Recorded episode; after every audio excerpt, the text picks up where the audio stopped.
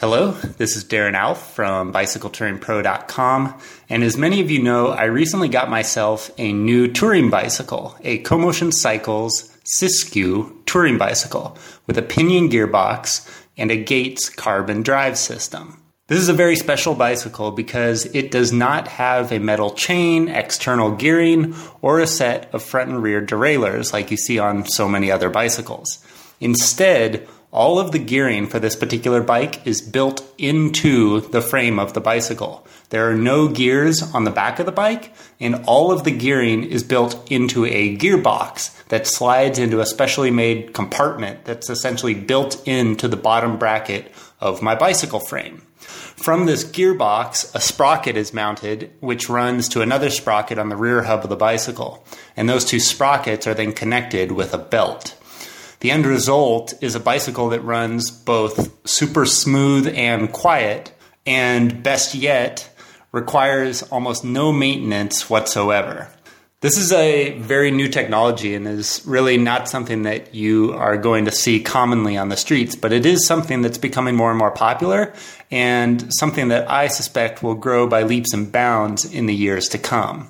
Now that I just recently had the pleasure of completing a 2,000 kilometer long bike tour across Sweden, Finland, and Norway on my new CoMotion Cycle Siskiyou touring bicycle, and I've had a chance to put the Pinion gearbox and the Gates carbon drive system to the test, I thought this would be the perfect time for me to sit down and talk with someone from Pinion and Gates and ask them some of my most pressing questions about the Pinion gearbox and the Gates carbon drive system. Questions such as, what are the advantages and disadvantages to this internal gearing and belt-driven system? What kinds of bicycles is the system being used on? How does the Pinion gearbox compare to the Rohloff system or the traditional metal chain and derailleur system so many people are used to? How much extra weight, if any, does it add to your bicycle if you use the Pinion gearbox? Does friction from the belt mean it requires more effort to pedal than a traditional metal chain? Is it possible for the belt to come off or derail while you're riding? Will long-term exposure to the sun, rain, or snow damage the belt or gearbox in any way? How long does the belt and gearbox last? Will it wear out after a certain number of miles or kilometers? Can you shift more than one gear at a time? And do you have to be pedaling in order to change gears? What kind of maintenance, if any, do you have to do to maintain the gearbox and the belt? How does the gearbox keep out potential contaminants like water and dirt? If the gearbox does need to be fixed or maintained for some reason, how exactly is that done? Will I be able to perform the repair myself? Do I need special tools to maintain or repair the box myself? Where can I get spare parts if necessary? Will my local bike shop be able to help me, or do I have to ship my entire bike to Pinion/Gates in order to get it repaired? Should you use a bicycle with this system installed on it only for domestic bike trips, or can it safely and reliably be used in foreign parts of the world? How much does it cost? And finally, is it worth the added price?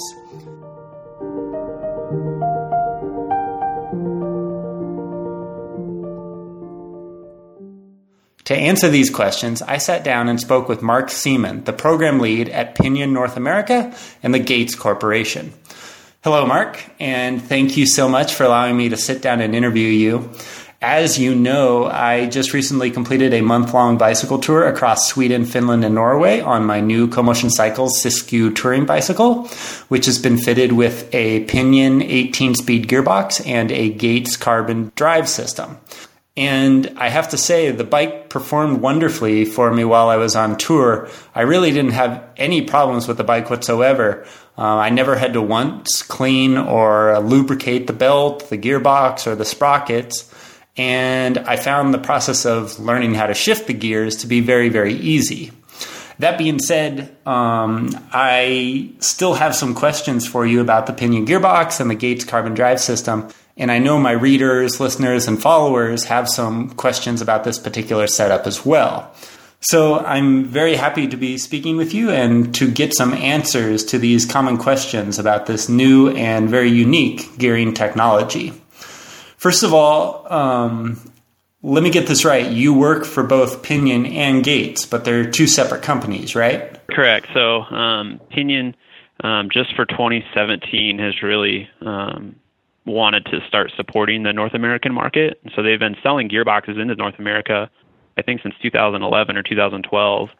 But, you know, they've been just such a small company. It's been really hard to support a lot of markets outside of Europe.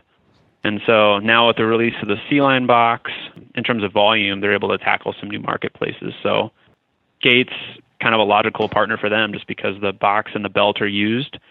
I think it's 85 to 90% of gearboxes that are sold end up with a belt drive. And so we're a pretty logical service partner for them. And so we've just been working with them on you know, sort of OEM supply, IT support, service support for North America. And it's only been about 6 months now, and we're still just, you know, kind of getting our feet on the ground with everything.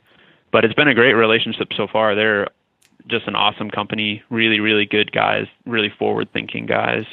And so I've been doing technical support for Carbon Drive for Gates for about 2 years, and so now this is kind of a new opportunity for me to do more of the Pinion support as well. Okay, cool. So Pinion makes the gearboxes, and Gates makes the belts and the sprockets and all that. Is that right? Pinion will do the cranks, the shifters, and the box, and then Gates does all the final drive components. So the two sprockets and the belt are produced by Gates. I realize this might sound like a silly question, but like I have this set up on my new CoMotion Cycles Siskiyou touring bicycle, but what do I call it exactly? Do I just say I have a touring bicycle with a Pinion gearbox and a Gates carbon belt drive system? That's kind of long, or what exactly do I say?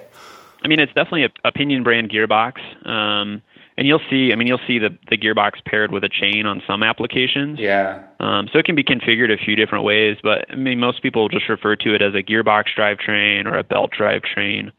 I don't know of a specific nomenclature for the sort of kit or the complete system. You Sure. can come up with your own name for it if you want. The whole system name. Because no one has done that yet, so that's maybe an opportunity. It's got to be come up with something. Okay, I was just curious because it's a mouthful to say all that. Pinion gearbox with the Gates carbon drive system. It's quite a bit. As far as the Gates carbon drive system, there's that word carbon in there. What exactly is carbon? In this, is the belt made of carbon? Are the sprockets made of carbon? Where does that carbon come from? So it's actually the tensile cords inside the belt. So the cords are what give the belt its stiffness and its strength. Mm-hmm. And so on a lot of higher end industrial and automotive belts, they'll use fiberglass cords, they'll use aramid cords. Really high end belts actually use carbon fiber cords, and so that's what all the carbon drive belts are using is a carbon fiber tensile cord. So okay. That's where carbon comes from. So the belt isn't just made out of rubber or something? Yeah, it's actually a polyurethane belt.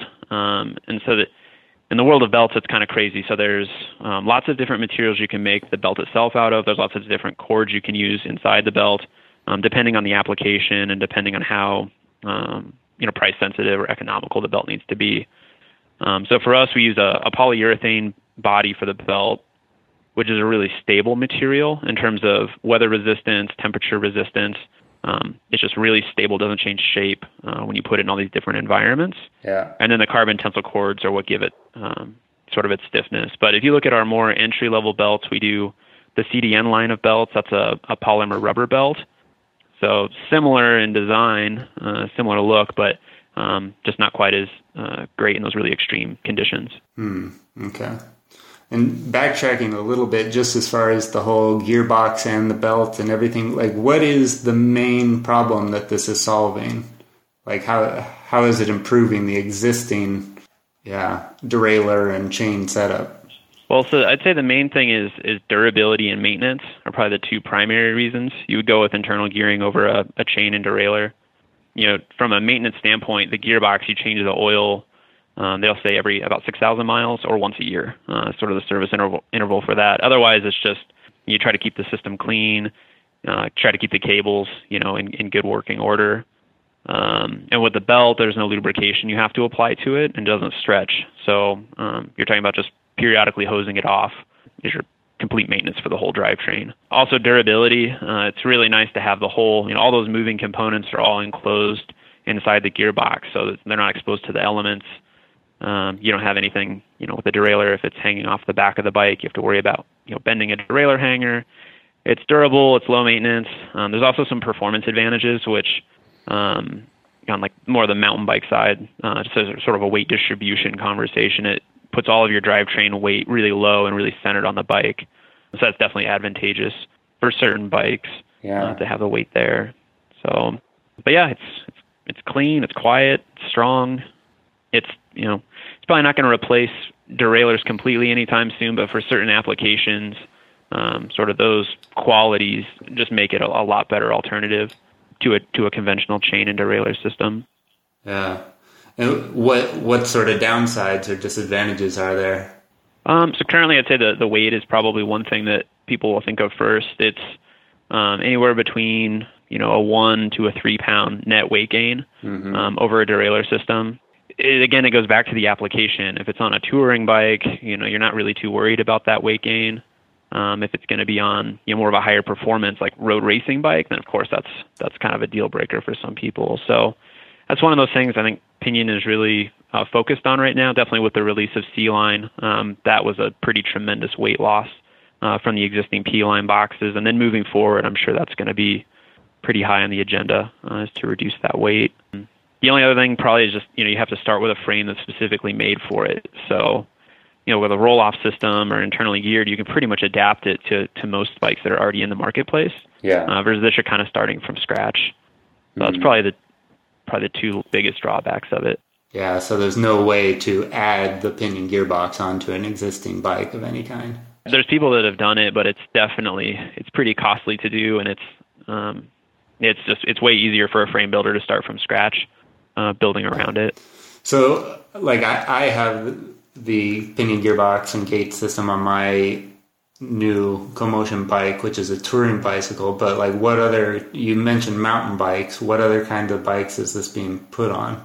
Sure. So on the mountain bike side, if you're into trekking or bike packing, same qualities that make it great for touring. It's, low maintenance day to day. If you're going to ride into the mountains and just spend a few days away on some rugged trails, it's nice to have that reliability, and low maintenance of the gearbox.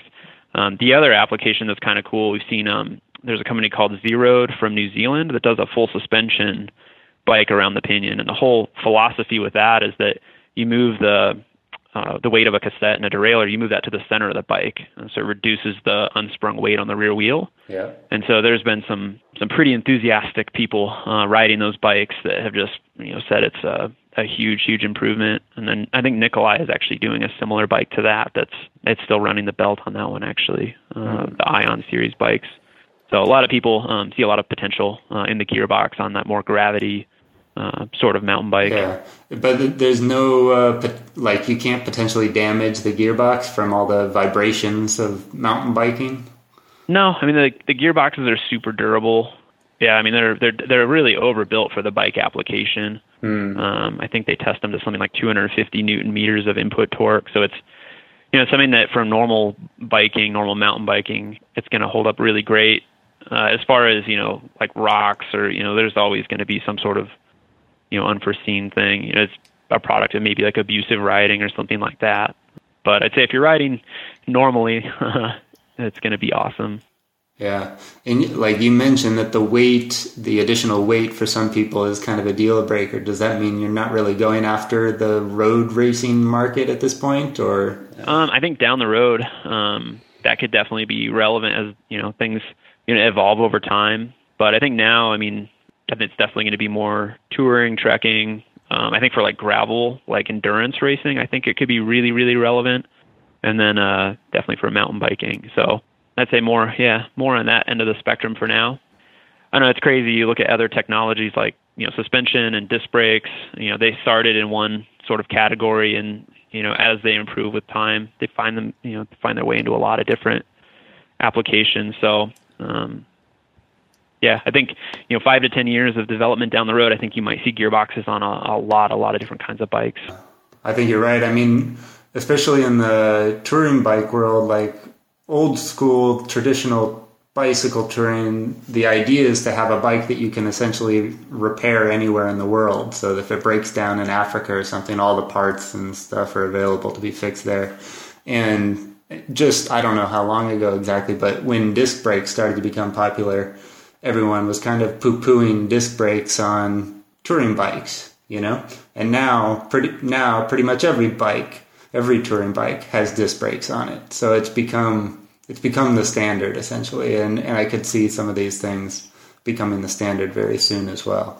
Yeah, we've definitely, as bikers, we're kind of a fickle bunch. I know, like, I worked at a shop for about 14 years, and definitely new stuff coming out. It's like, oh, I don't know. I don't want to deal with this. This is scary. I like my stuff I know. And so I think we're apprehensive sometimes with newer technologies. I know I'm definitely guilty of it, but as it becomes, you know, just more normal and more available, I think that good technologies push their way through in the bike industry.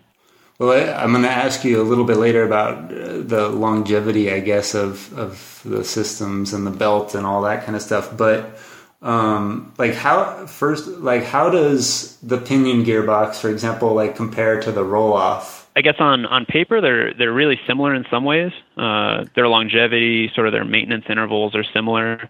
They're both internally geared, so you have, you know, a sealed system with oil, lubricating everything. I think the main advantage of the Rohloff is that you can adapt it to any existing bike, versus with the Pinion, you're starting from scratch. Mm. Now the Pinion, there's the advantages that it has, certainly where the weight sits on the bike. Having it low and in the middle is definitely advantageous. The other thing that I really like about the Pinion is they give you options in terms of gearing. So the Rohloff it's 568% range, which is really terrific, high to low. But depending on the application, you might want a reduced range of gears. You might want bigger gears.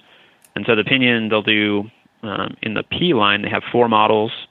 In the C-Line, they have 3 models. And then depending on your application, you can sort of tailor how those gears are spaced and what the total range is. That's kind of nice, that you have that flexibility. There's also a spectrum in terms of pricing, where there's, you know, kind of a more entry-level model, and then there's, you know, a tippy-top high-end model. So I'd say options are probably one of the nice qualities of the Pinion. Yeah, and so right now they're with the Pinion gearbox. There's a 12-speed box and a 18-speed, right? Are there more than that? There's more, yeah. So the 18 is the sort of the original box they came out with, which is, it's a tremendous range of gearing. It's 636% range. The other nice thing is that because all the reduction is happening in the front of the bike, you can adjust where that range actually sits up or down with your final drive gearing. So it's pretty slick on that. And then that's 11% steps, so tremendously fine steps from one gear to the next. So if you're doing a really long ride, you have, you know, a long stretch of road where you're just trying to find that ideal cadence, that ideal resistance, that's going to be, you know, better than pretty much anything else out there for that fine. You know, finding those fine steps between gears. Now the 12 is 600% range, so it's still a very high, you know, top to bottom with 17% steps. So just a little bit bigger jumps from one gear to the next. So really relevant still for mountain biking, touring, and trekking. But it reduces the weight, reduces the cost, and then you'll have that box available in both the P and then the C line. So you have some options for your case materials there too. And then there's a 6-speed model now, which is a 300% range box, really lightweight little box that's super cool.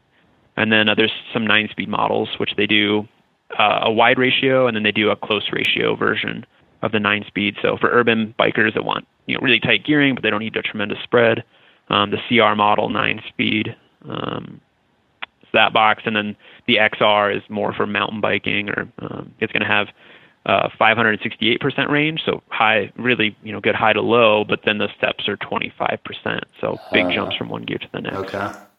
And what is like the price difference between, I don't know, the lowest and the highest model? Or I just priced out a system sort of price for the Gates carbon drive components and the boxes, and the MSRP on like that 6-speed model would be right around $1,000. Okay. Versus at the high end of the spectrum, you know, if you do the 18-speed with all the high end components, that's going to be somewhere around $2,300 to $2,500. So pretty big, from the entry level to the high end. There's a pretty broad spectrum of pricing. And but like, which one is most popular? Which of the gearboxes is most popular? I think the 12-speed C-Line box, I think you know, they just introduced that at the beginning of this year. I think that box is really going to be a great compromise in terms of pricing, in terms of the spread of gears. I think as far as what you get for the money, that one's really tough to beat. I think that would probably be the one that I'd be most interested in. Would be that 12-speed C-Line box, which I think CoMotion's offering that now. They have the 18-speed as an option for all theirs, and then they're also listing the C-Line 12-speed on their website. Okay. But from a mountain biking perspective, which of the gearboxes is most popular there? Is it the 12-speed gearbox, or are people using the 18-speed as well? Yep. For most mountain biking, the 12-speed, and then the 9-speed with the extended ratios are probably the two most common boxes.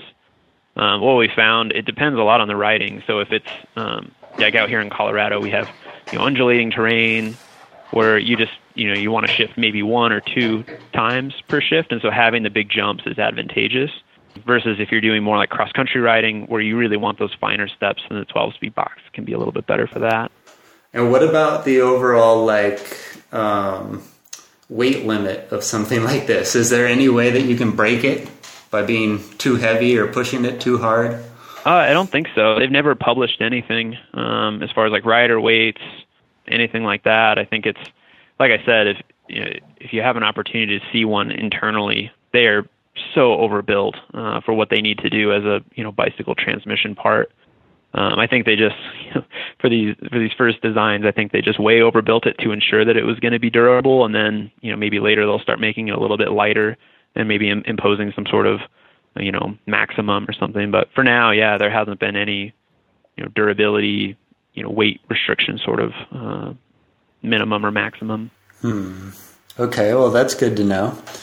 I have a bunch of questions now about the belt and the belt drive system. To start, you already mentioned that the belt and stuff is basically maintenance-free. What does that maintenance-free mean? Do I just wipe it down every once in a while, or what exactly do I have to do? Keeping the belt clean helps its longevity. So what will actually wear the belt out is just the friction of the belt teeth to the sprocket teeth. And so if you get dust and sand and grime in there, that'll just wear the sort of abrasive quality of those things will just wear away at those surfaces faster. And so the best thing you can do to prolong your belt's longevity is just to keep it clean. And that's as simple as, just hosing it off. You can use like a rag or a brush, to clean it out if you want. Other than that, there's not really any day-to-day maintenance. As it does wear, the material of the teeth will wear away. And so that's when you'll have to readjust the tension of it. Once it's kind of set initially, you can ride it for a very long time, between tension adjustments. Yeah. And one of my readers asked me, they said, does it have any power loss due to elasticity in the belt? Is that a silly question or no? No, not a silly question at all. It's actually a question we get a lot of because there's a tremendous spectrum of belts. And so a lot of people have had some sort of previous experience with belts, whether it's a synchronous belt or there's also V-belts, which rely on friction to work at all. And so if you're only experienced with some of these other more entry-level belts or the V-belts, you're going to assume that there's some sort of frictional loss in the belt drive. And so the way the belts work, you have a little bit of friction from the teeth engaging the sprocket.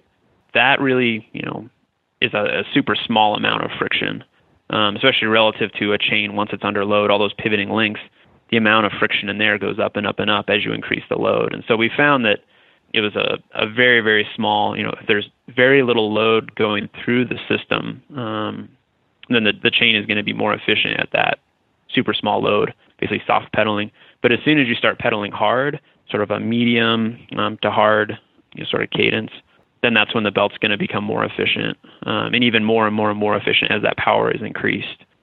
So definitely it's one of those things I'm sure that, we're talking about just absurd tiny amounts of, frictional losses. It's something that I've never, been able to discernibly even tell a difference. Yeah. The main thing I notice is just that the belt is smoother because of the way the belt engages. You don't have that sensation of the links of the chain engaging on the sprocket. So it felt smoother. It doesn't feel, slower. It doesn't feel, like it's consuming any of my energy. But definitely a really relevant conversation on like the industrial side of our business. That's a big component of it is the efficiency of the belts versus the chain. Right. But, and like, how exactly does the belt fit onto the bicycle? Because like a metal bike chain, you have to like break the chain apart and then put it back together, you know, through the back of the bicycle. How does that work with a belt on the bike? Do you know? Sure. So you have to start with a frame that has a slit in the rear triangle.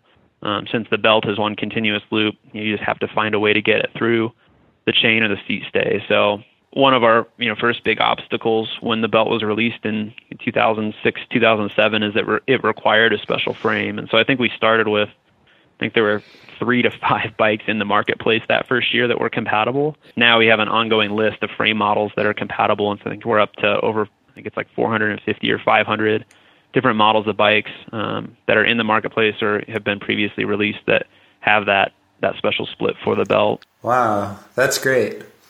I would imagine that if I worked at Pinion or Gates at the beginning, that this fact, the fact that you have to have a specially made bicycle frame that has, you know, a spot in the bottom bracket for that gearbox, and it's got to have a split in the rear triangle so that you can get that belt through, I would imagine that would be one of the most difficult obstacles that you would have to overcome in order to get this whole system off the ground. Am I right? But it's kind of interesting. Pinion definitely, they tried to make it as easy as possible for the frame manufacturers to integrate it. And so they actually do the component that actually gets welded into the frame, they call that a bridge. And so Pinion has aluminum and then steel bridges that they sell. And so if you're a small frame builder and you want to adapt it to it, you know, it's just a matter of, there's a jig that you would assemble onto your normal frame building jig that holds that bridge. And then it's just a matter of cutting and mitering your tubes to sit on that bridge rather than on a conventional bottom bracket shell. So it's a lot, it's different, but it's not a tremendous change or hardship for those guys. Okay, cool. How do you get the belt at the correct tension? It'll usually be through a sliding dropout, which is what the CoMotion uses. Basically you have dropout plates that hold the rear axle, and those can just slide forward and backwards. And so it's a really easy, really intuitive way to be able to adjust that tension there. You also see a lot of eccentric bottom brackets, which have their advantages and disadvantages, definitely. But I think most of what's out there now, certainly anything that's going to use the Pinion gearbox is usually going to have a sliding dropout. Mm. And the great thing about that is that once you have that tension set, once those dropout plates are in the correct position, once you remove the wheel, do you have to change a flat tire or something like that? When you reinstall it, nothing has moved in terms of the tension adjustment. So it'll come right back to the exact tension that it was at when you removed the wheel from the bike. Okay, so perfect. So there's no like if I got a brand new bicycle, I'm not trying to set that tension myself necessarily, right? Yeah, I mean usually. So if you're buying it and building it yourself, definitely as part of the setup, you'd have to dial that in. But if it's a bike, say you buy it from your local bike shop, when it rolls off the floor at the shop, it should have the tension adjusted correctly, okay, ready to go. And is it possible for the belt to come off or derail at any point, like while you're riding? It shouldn't. I mean, the way it's designed with the newer center track design that we're using, there's a groove cut down the center of the belt and then the corresponding flange in the center of the sprocket. So there should be, if there's mud, snow, just whatever you can think of that gets stuck in there, the belt shouldn't come off for any reason. Okay. Speaking of mud and snow and all that, like how does the belt especially respond to that? I mean, like on a bike tour, for example, I could be outside for months on end.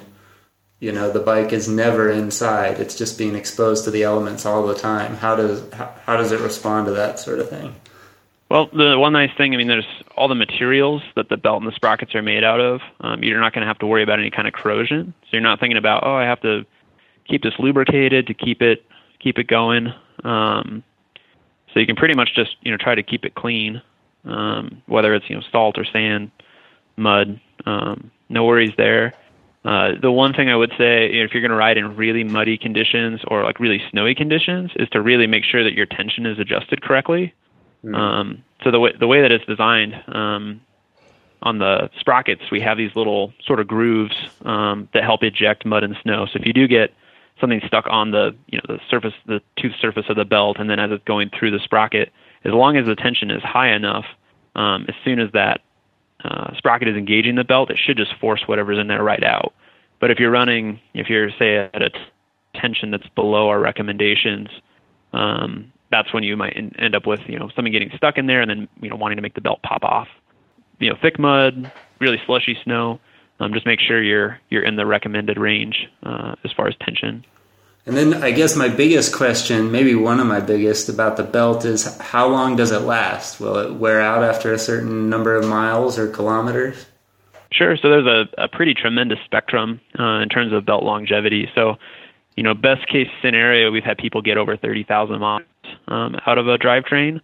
And that's, dry conditions. You don't have any weird, particulates, sand, salt, stuff like that around. Yeah. At the other end of the spectrum, if you're riding in like a Minnesota winter and you have just, all this gross salt, sand, yucky stuff wearing away at it, we've seen people get, 4,000 to 6,000 miles out of a drivetrain. So we don't try to quote people actual mileage numbers just because of that variability. But we usually say, a chain in those same conditions, you'll usually see half the mileage or a third of the mileage out of a chain in those same conditions. So we'll say the belt will last usually 2 to 3 times longer than your expectations for a chain in the same environment. Okay.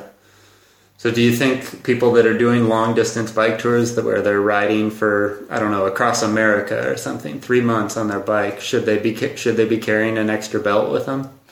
I'd say this is just kind of case by case. It probably depends on the terrain you're riding on and definitely the condition of the belt when you start your tour. If you're on like a brand new belt at the beginning and it's going to be, pretty mild pavement sort of riding, no problem at all. I think I'd feel comfortable doing it, even if I was riding gravel or something more rugged, just bringing a single belt. But, if you're going to ride somewhere really remote, and you're a cautious person, a spare belt's probably not a bad idea. So talking about riding now, maybe a little bit, like what is it like to shift the gears with the Pinion gearbox and the shifter and everything? So it's, it's just a rotary shifter, which to me is kind of advantageous. I think a lot of people really are hoping for a trigger shifter at some point, but for what the gearbox can do and how it shifts, being able to shift while you're pedaling or while you're sitting still, the rotary shifter really makes sense to me because it just allows you to go to the specific gear you want. And so, just regular rotary shifter. What's kind of nice, too, all the indexing is occurring inside the gearbox rather than in the shifter.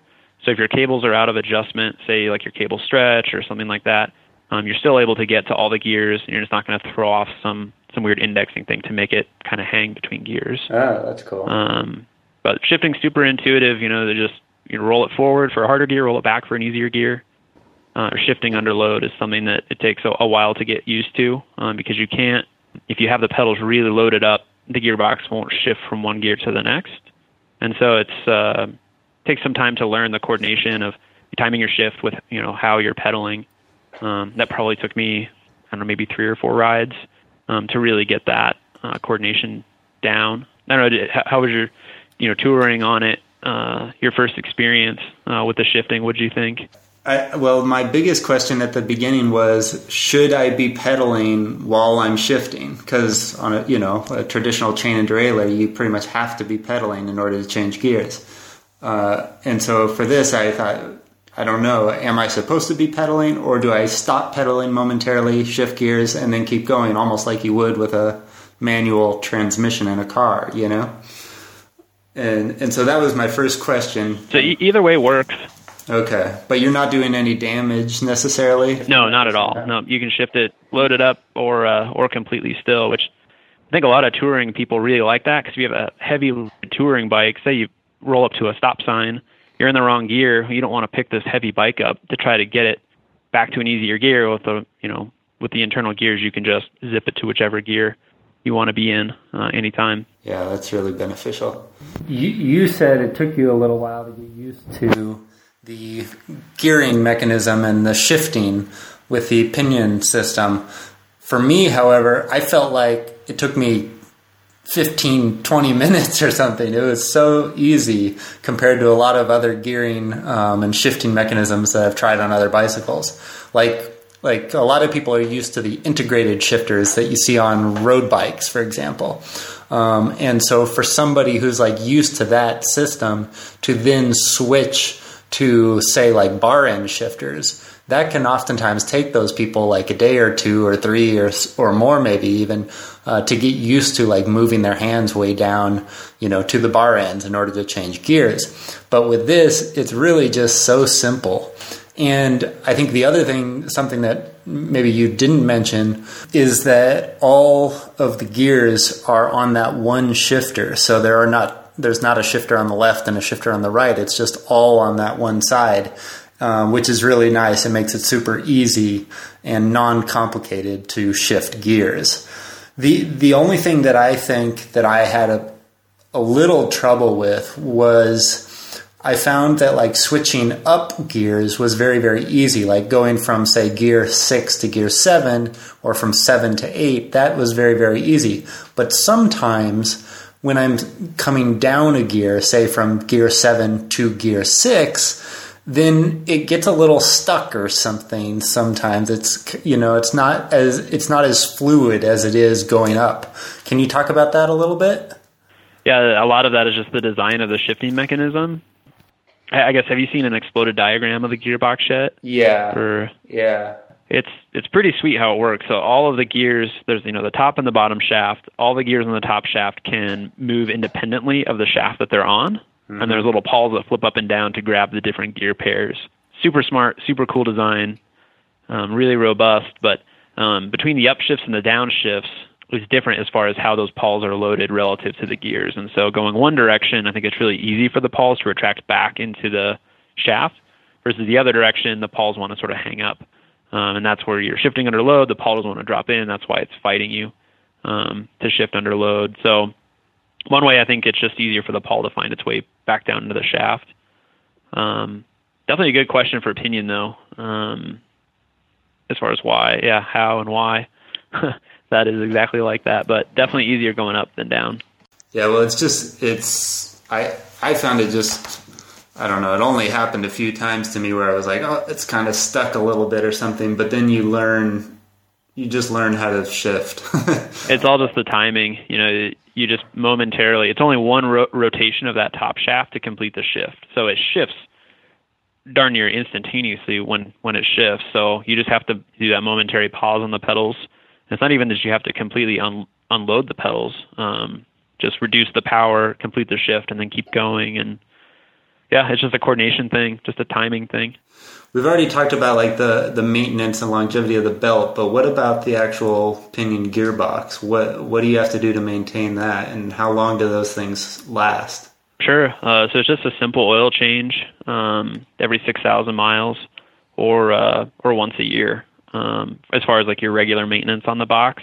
Otherwise, I mean, you can really think of it more as like a car transmission or like a motorcycle transmission in terms of what it's designed to do. It's basically just supposed to go and go without really any real sort of maintenance other than the oil changes. I think Pinion is claiming like 100,000 kilometers is what they're expecting out of a lot of these boxes. So it could easily outlast the frames they're mounted in. And then even if you do wear one completely out, they're refurbishable. So you can send it in. They have a service center there in Germany. You send it in for a refurbishment. So serviceable, long lasting. The cables are the only thing. I know I have replaced a few cables on one of the bikes we have here, just because like it gets wrecked or something like that. You crimp the housing, and that's really the only other thing other than the oil change that you might really have to do on it. How do you actually change the oil, though? Do I have to like take it into the shop, or can I do it myself? No, it's actually really funny how it's done. So there's a drain plug, just like your car. You drain the old oil out, and then it's 60 milliliters of new oil. And the way Pinion packages the oil, it comes in a big syringe. And so all you do, once the oil's drained out of it, you just put the syringe up to the drain plug and push the oil in. It takes about 15 seconds to reinstall oil in the box. Throw the drain plug back in, and you're back on the road. Okay. So that's just like something extra that I buy from them once I need to do that. Yeah. Okay. Yep. So like once a year, and it's part of the warranty process too. They'll have a little card that comes with all the boxes that wants you to record you know, the date in which you did the oil change. It's part of the whole, you know, sort of like 5-year warranty that they have, is routine oil changes once a year. Yeah. And how does the gearbox like keep out things like water and dirt and all that? Is it completely sealed or no? It's extremely well sealed. I wouldn't call it like waterproof, yeah. But just like your car's transmission, it's all the seals that they're going to use on there. They're a labyrinth style seal that is, it's extremely well sealed. And so I don't think you could probably use it underwater and have it stay watertight. But if you're doing a creek crossing or, you know, if it's momentarily underwater or something like that, you're not going to get, you know, a lot of water inside there, okay. Or any really. So very, very well sealed. But yeah, like humidity or something isn't going to get in there and then rust all the components and all that sort of thing. No, with the oil bath that's in there, it should keep everything, you know, pretty well coated in oil. As long as you're doing your oil change when you're supposed to, if you do get some sort of moisture in there for some reason, as long as you're on that regular oil change sort of interval, it's going to come right back out again. So I'd say it's, you know, it's the same as like disc brakes. Like disc brakes are really well sealed, but dot fluid loves to absorb water. So every once in a while, so like when brakes overheat in cars or on bicycles, it's usually due to there being a little bit of moisture in there. You just, you know, you bleed it at that point, you get it out, and then you're back in business. But like let's say worst situation ever happens and something does break inside or something, like what do you do? Can you fix it yourself? Do you have to mail your whole bike in to get repaired, or what happens? Well, so in that case, you would just pull the gearbox off. It's 4 bolts that secure the box to the frame. Mm-hmm. And then if you're here in North America, you just send it to me. I send you a replacement from Denver here to keep you going. And then we pull it apart and basically see, you know, what exactly is going on inside there. And but that is like me pulling the box out of there is something I could do like right now with my multi-tool. Like, absolutely. Yeah, it takes about... The longest, the most time-consuming part of removing the box from the bike would be taking the cables out of the shifter. Otherwise, it's 6 just Torx head bolts that secure it to the frame, and you have to pull the back wheel off to release the tension of the belt, and then the box just drops right out. Wow, that's cool. Okay. I thought it was going to be way more complicated than that, actually. And then they wanted to make it so like the way that the box mounts, so all the frames are the same, all the boxes are the same, the different models. So they wanted to make it easy. You know, if you're going to switch, you know, box models, or you're going to pull it off for service or something like that, they wanted to make it pretty easy and intuitive, to get the boxes on and off the bikes. Yeah, that's really neat. Okay. I like that. I like your answer. But what about, like, if I go to my local bike shop and ask them for help? Like, let's say one of the cables I need to replace or something. Are they going to know how to do that? Sure. So most shops, you know, probably won't have had too much experience or any with it. So Pinion has done an extremely good job with both their service manuals, the actual printed material they have, and then they also have a whole series of videos online. And it's kind of funny for me, like, I'm the guy that answers the phone when people are having issues.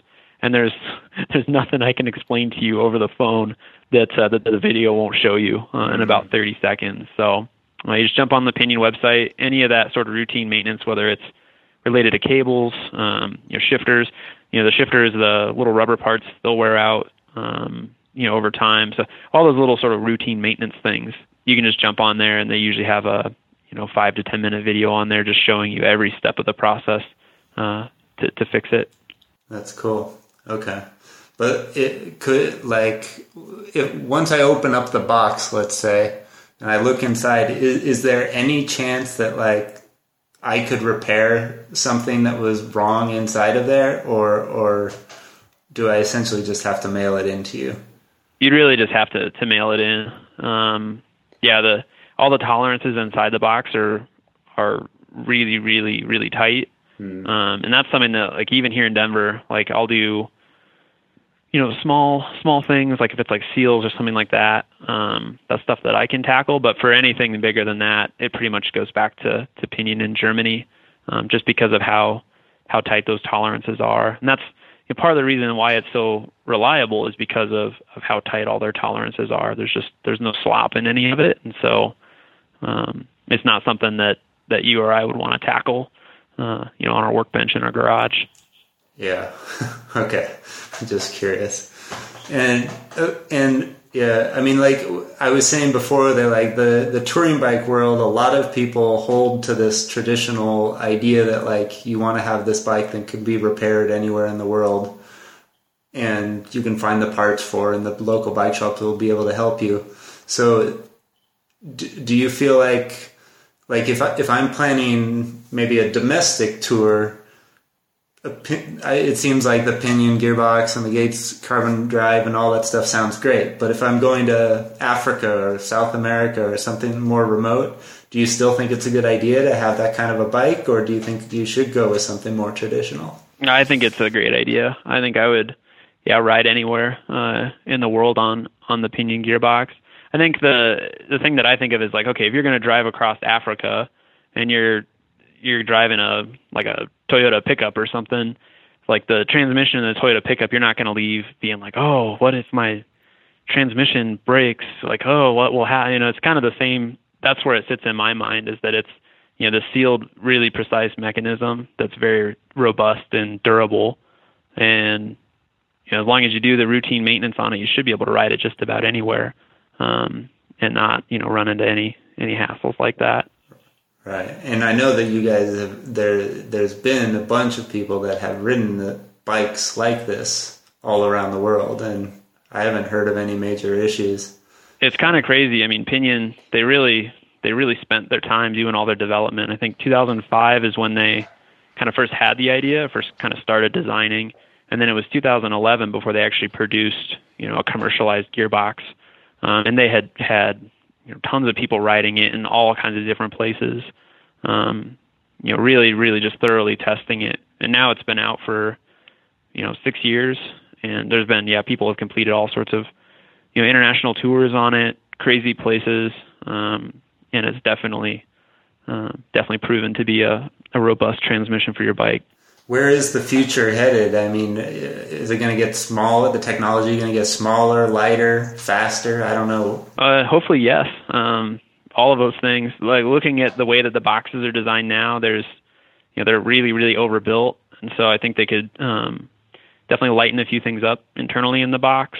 The shifting, I'm assuming down the road there'll be some options. If you have, drop bars, want a drop bar shifter option.